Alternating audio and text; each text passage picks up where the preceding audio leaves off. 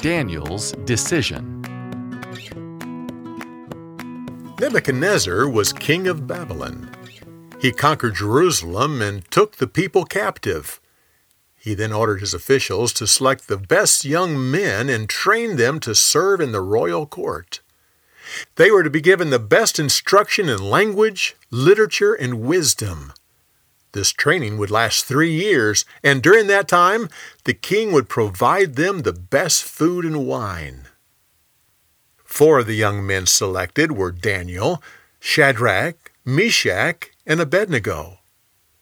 These men determined before the Lord that they wouldn't defile themselves by eating and drinking those things that were against God's laws.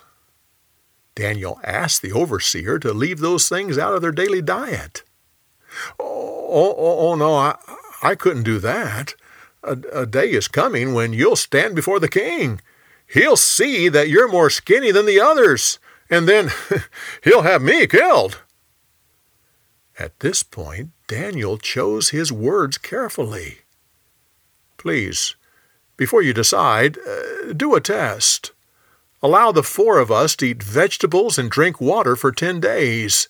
Then see how we look compared to the others. The overseer highly respected Daniel, so he agreed to the test. At the end of ten days, Daniel and his friends looked better and healthier than all of those who had been eating the king's food and wine. So the overseer allowed the four of them to continue eating only vegetables and drinking water. God was with Daniel, Shadrach, Meshach, and Abednego. He gave them knowledge and allowed them to understand wisdom. Daniel also understood visions and dreams. At the end of three years, Nebuchadnezzar interviewed all the young men who had gone through his training program.